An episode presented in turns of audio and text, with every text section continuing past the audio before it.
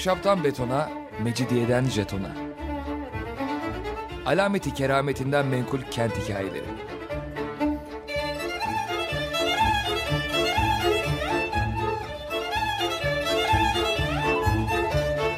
Hazırlayan ve sunan Pınar Erkan.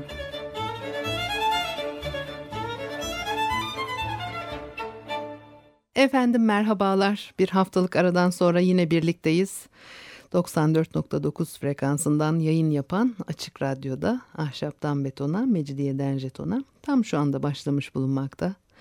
Anlatıcınız ben Pınar Erkan. Elektronik posta adresim pinarerkan.yahoo.co.uk Bakalım bugün programımızda neler var? Bizans zamanına gittiğimizde Boğaz boyunca minik köylerin e, varlığıyla karşılaşırız. Bunlar şehirle pek bağlantılı değiller hatta hiç bağlantılı değiller. İstanbul'un alınmasından sonra da durum çok değişmez. Bugün bizim için İstanbul tabii e, bir ucu Silivri'nin sonunda öbür ucu Tuzla, Bayramoğlu, Şile'ye varmış bir büyük şehir. Fakat bu son e, birkaç on yılın e, eseri e, yüzyılın ortalarına kadar Boğaz boyunca köyler sıralıydı yine ve Bizans'taki e, düzen Osmanlı'da da bu anlamda çok e, değişmemişti. Ama Osmanlı padişahları e, Boğaz'ın güzelliğinin farkında. Bu nedenle buralarda saraylar, köşkler e, yaptırırlar. Ulaşım deniz yoluyla sağlanır. Karayolu yok denecek kadar az o dönemlerde. İlk önemli değişiklik 18. yüzyılda gerçekleşiyor. Osmanlı Devleti'nin e, kuruluşunu izleyen devirlerdeki o savaşçı ruhu, genişleme e, yaklaşımları Viyana kuşatmasından sonra oldukça e, yavaşlar. 18. yüzyılda padişah sefere çıkmıyor artık. E, toplumun e, ileri gelenlerine boğazda toprak bağışlıyor. E, boğaz kıyılarında padişah saraylarının yanında önemli devlet adamlarının yalıları da e, çoğalmaya başlıyor. Belki ağızlarına bir parmak bal çalmak babında sefere çıkmayan bir Osmanlı padişahının işi son derece zor. Nüfuzunu e, korumak için yeni ve etkili yollar bulması gerekli. 19. yüzyılda e, elçiliklerin yalıları bunlara ekleniyor. Yani 18. yüzyılda politik sınıf Boğaz'a gelmişti. 19. yüzyılda devrin ekonomik iktidara sahip olan sınıfı da buralarda yazlık edinir. Kışlıkları Beyoğlu'ndadır çünkü. 19. Ee, yüzyılda Osmanlı mimarisi Balyan ailesinin e, yapıtlarıyla da tabii doluydu. Balyanlar hasta mimarları, sarayın mimarları yedi kuşak boyunca İstanbul'da birçok e, bina yapmışlar. Özellikle de kamu binaları ve bunlardan biri de işte Dolmabahçe Sarayı. İstanbul'un kent imgesi dünyanın e, belleğinde denizlerle birlikte oluşmuştur. İstanbul tarihin her döneminde Marmara, Haliç ve e, Boğaz'ın kıyılarında denizin tanımladığı bir kent. Yalı ise bu deniz imgeli kente Türklerin getirdiği bir yaşamsal simge. Dünyanın birçok yerinde su kenarında biçimlenmiş şehirler var. Venedik, Amsterdam, Bangkok gibi. Fakat e, bütün bu kentler yapay kanallar üzerindedir. Oralarda insanlar doğaya yardım ederek bu kentleri su kenarında biçimlemişlerdir. Oysa İstanbul kendi su dokusu ile birlikte vardı.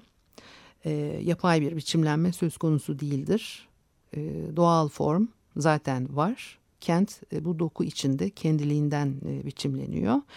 Yalılar ise denizin kışkırtmasına verilen bir yanıttır adeta diyor e, Doğan Kuban kaynağımız Doğan Kuban. 1960'lardan önce İstanbul'da deniz görmeyen ya da hissedemeyen bir semt yok. E, tüm Boğaziçi, Haliç ve Marmara sırtları yamaçlara yerleşen mahalleleriyle denizi görürdü. Bizantiyon tamamıyla denize egemen bir kentti. Politik ve ekonomik yapısı denize bağlıydı. Topkapı Sarayı'nın Sarayburnu'nda yerleşmiş olması da tesadüf değildir. İstanbul'un e, evrensel statüsünü denizler yaratmıştır. Denizle iç içe yaşamanın konuta yansıyan etkisi de elbette yalılar. Bunun çeşitli nedenleri var. Ee, Osmanlı devrinden önce deniz kenarının e, surlar dışında kullanımı zordu. Tarihte bu bölgeye birçok akın olmuştur. Hunlar gelmiştir, Araplar gelmiştir, e, Haçlı istilası olmuştur. Dolayısıyla sur dışında ev kurmak pek güvenli değildi. Geç Roma e, ve e, Bizans dönemlerinde kıyılara manastır ve kasırlar yaptırıldığını biliyoruz. Fakat çok yaygın bir uygulama değildi bu. Ee, insanların kendilerini emniyette hissederek sur dışı sahil bölgelerinde yerleşke kurmaları Osmanlı döneminde gerçekleşmiştir. Ee, Boğaz içinde balıkçılık ve tarımla geçinen köyler e, vardı ama Yalı bu köylerin konut tipi değil. O devirde Boğaz'da yaşamak İstanbul'da yaşamak demek değil. Ee, Boğaz'da oturup İstanbul'da çalışmak da söz konusu değildi. Marmara kıyılarında e, e, sur dışında ev pek yok çünkü Lodos buna ciddi bir engel. E, Haliç ve Boğaz içine konut yapılması e, güçlü devlet adamlarının ve sarayın ön ayak olmasıyla gerçekleşti. Ancak onların gerçekleştirebileceği bir konut tipiydi yalı. Başka bir deyişle yalı bir sultan konutu, sahil sarayı bir e, kıyı kasrıdır. Ulaşımı deniz yoluyla gerçekleşir. Karayolu yok insan gücüne dayalı, kürek çekimiyle mümkün olan pahalı ve zaman alıcı bir ulaşım sistemi ancak saray mensupları ve varlıklıların yapabileceği bir şey. Ee, sanayi öncesi toplumu büyük boyutlu ve hacimli yapıları ısıtmakta da epey zorlanmıştır. Eskiden düpedüz soğuk evlerde oturuluyordu. Deniz kenarındaki yalılar da o devrin koşullarında kışın oturmak için yapılmadılar. Yazlık konut olarak e, işlev gördüler. İmparatorluğun son yıllarına kadar da bu böyle devam etti. Boğaz içinde yerleşme e, İstanbul'un alınmasından hemen sonra başlamamıştır. Sultanlar ve bazı devlet büyükleri e, has bahçeler ve kasırlar kurmuşlardır. Fakat e, bunlar 17. yüzyıldan sonradır. 17. yüzyılda bazı semtlerde yalılar yapıldığını öğreniyoruz. sultanların kıyılarda yaptırdıkları ilk kasırlar kagir. Topkapı Sarayı'nda meşhur Sinan Paşa Köşkü, Sepetçiler Kasrı, e, Üsküdar'daki Kavak Sarayı da kâgirdi. E, Boğaz'da Yalı ve Sahil Sarayı yapılan yerler daha önce hasbahçe olarak biçimlenmiş yerlerdir. Bu hasbahçelerin içinde küçük köşk ve e, kasırlar vardı. Hatta sultanların e, buralarda kurulmuş çadırlarda kaldığı da anlatılır. Ayrıca fetihten sonra Boğaz kıyılarının askeri nitelikli memurlara e, e, verildiği de görülür. Örneğin 15. yüzyılda e, Rumeli Hisarı'ndan Arnavutköy'e kadar Bölükbaşı ve Bekçelebi'nin arsaları vardı. Kıyıları kontrol eden Bostancıbaşıların da yalı benzeri yapılar yaptırdıkları anlaşılıyor.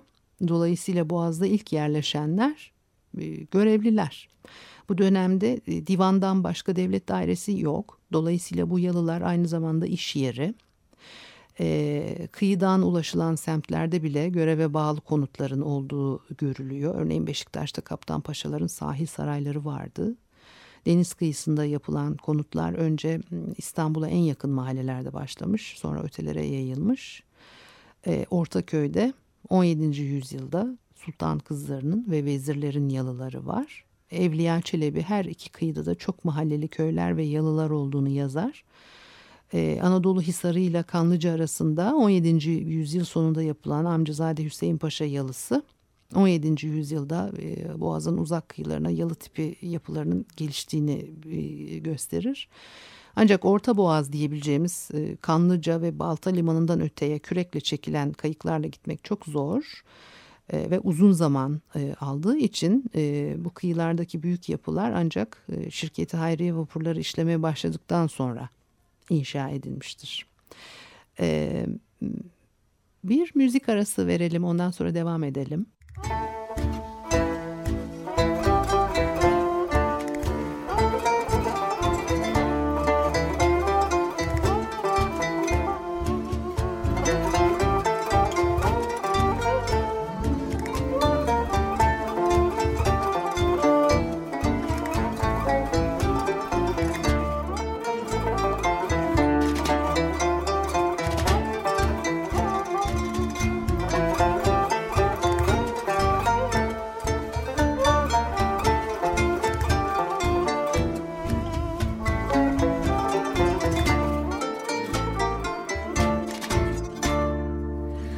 akşamı süzme.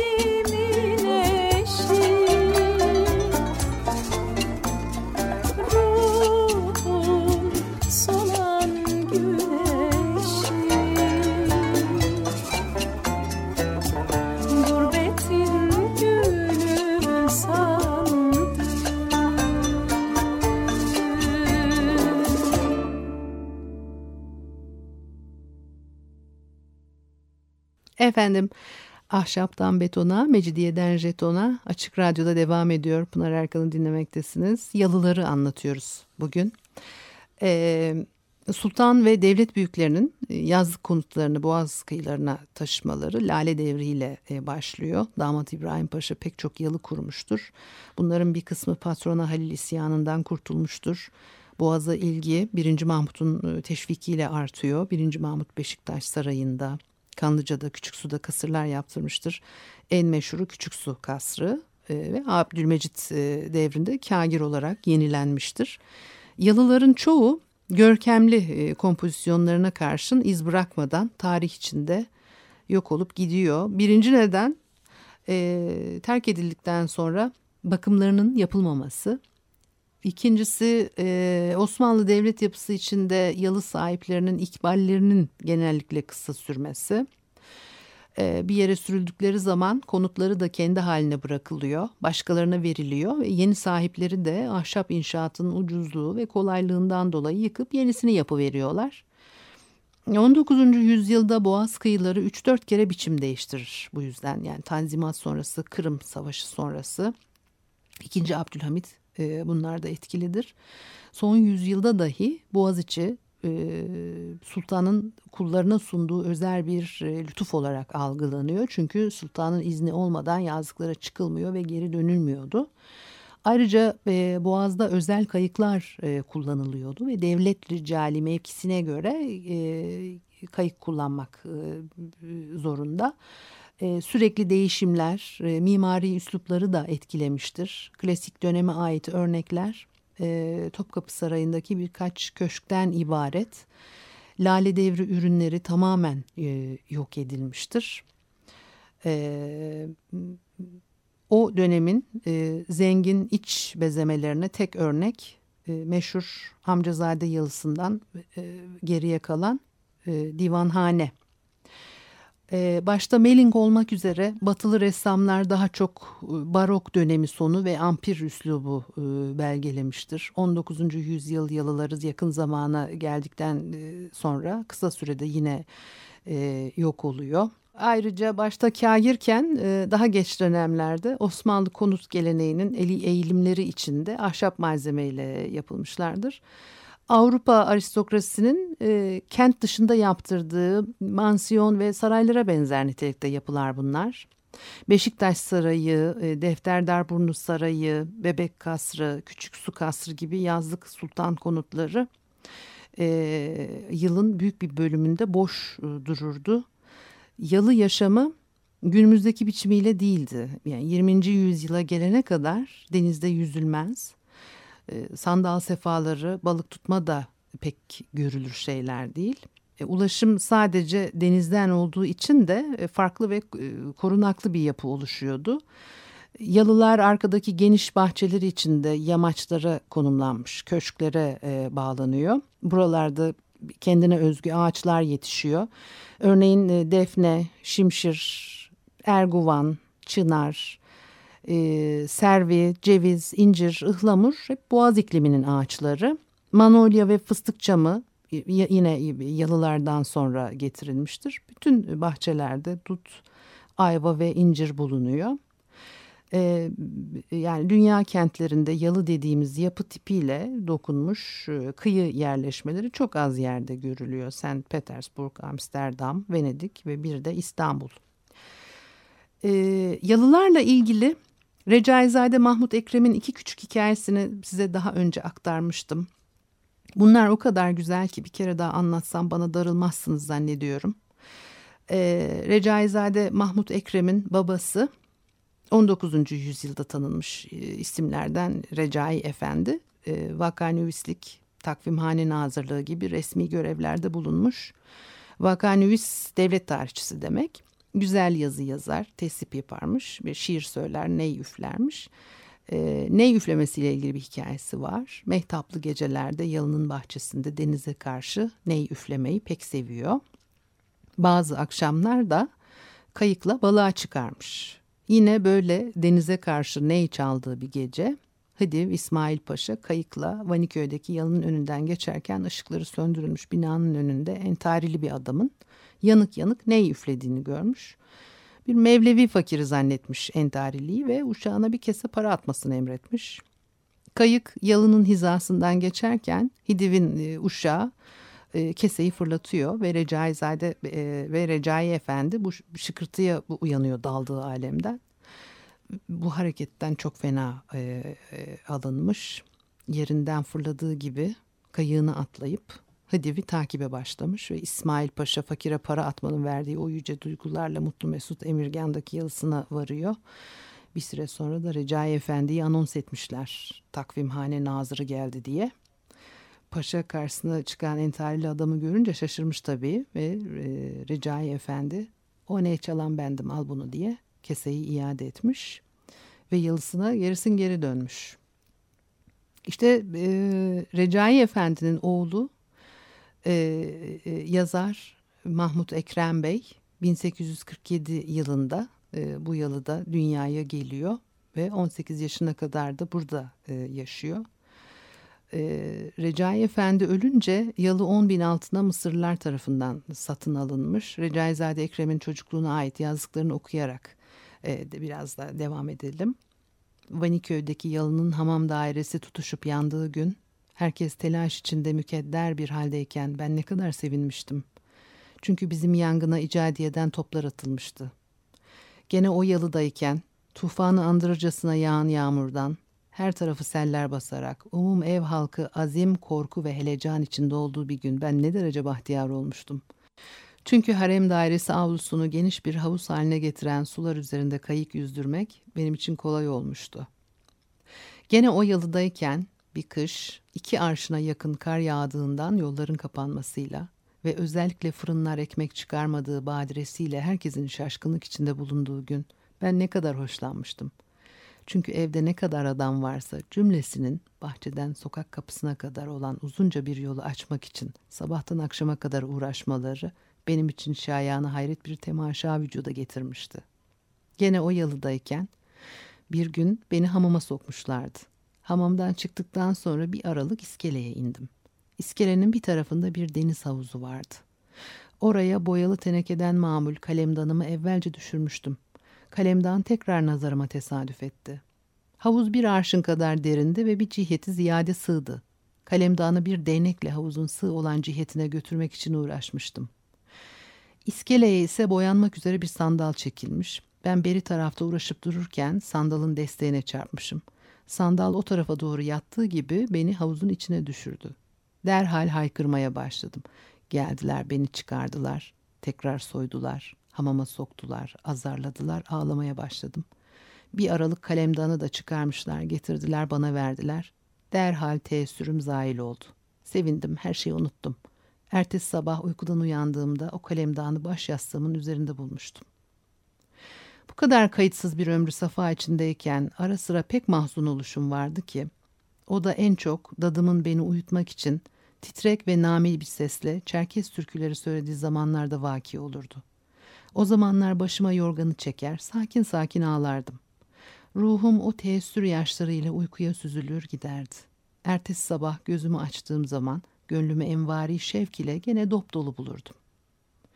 O mevsimi saadet hangi diyara gitti? O sevgili vücutlar hangi aleme çekildi? Evet gözlerimi yumduğum gibi o firdevsi saadetin parlak şafakları, neşeli mehtaplarıyla mülevven bulutları, münevver geceleriyle latif rüyaları, masumane hülyalarıyla Hiçistan'ı maziye doğru kemali suretle gittiğini görüyorum, diyor. Çok güzel ben okurken bile çok keyif aldım. Ee, bir diğer e, böyle e, Boğaz ve Yalılarla ilgili çok keyifli bir şeyler yazan isim Abdülhak Şinasi Hisar. Çok güzel anlatıyor Boğaziçi Yalılarını. Ondan da size bir parça aktarayım. Yani elbette çok iyi bir okucu değilim ama bir parça lezzeti e, duyurabilirsem belki. Eski Boğaziçi'nin yalıları güya hendesi bir hesap neticesi değil de bir kalbin temayülleri, bir hevesin alakaları, bir vücudun hastalıkları, bir ömrün tesadüfleri ve bir nasibin tecellileriyle hasıl olmuş hissini veren, büyümüş, ihtiyarlamış, pörsümüş, solmuş, rengi uçmuş, kısmen göçmüş, kadit olmuş, su ile şişmiş, bir yana yatmış veya ilk gençliğin enkazı üstüne yeniden boyanmış, taranmış, süslenmiş halleriyle hikaye eden, şiir okuyan, hep cap, cap canlı mahluklar gibi görünürler. Hep bir ruh, bir hüviyet ve bir hayat ifade ederlerdi.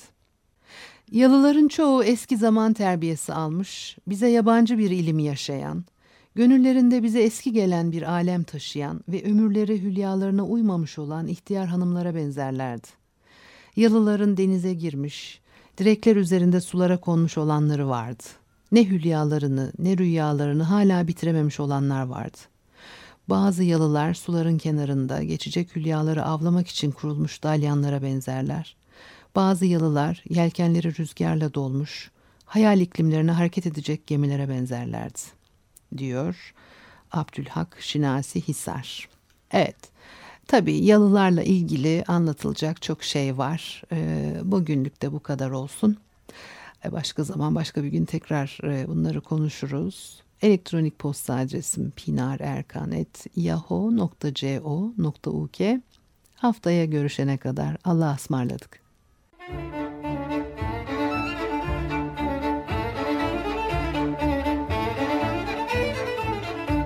Ahşaptan betona, mecidiyeden jetona. Alameti kerametinden menkul kent hikayeleri.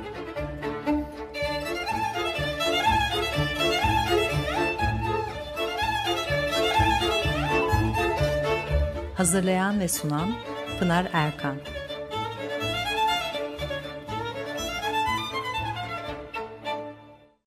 Açık Radyo program destekçisi olun.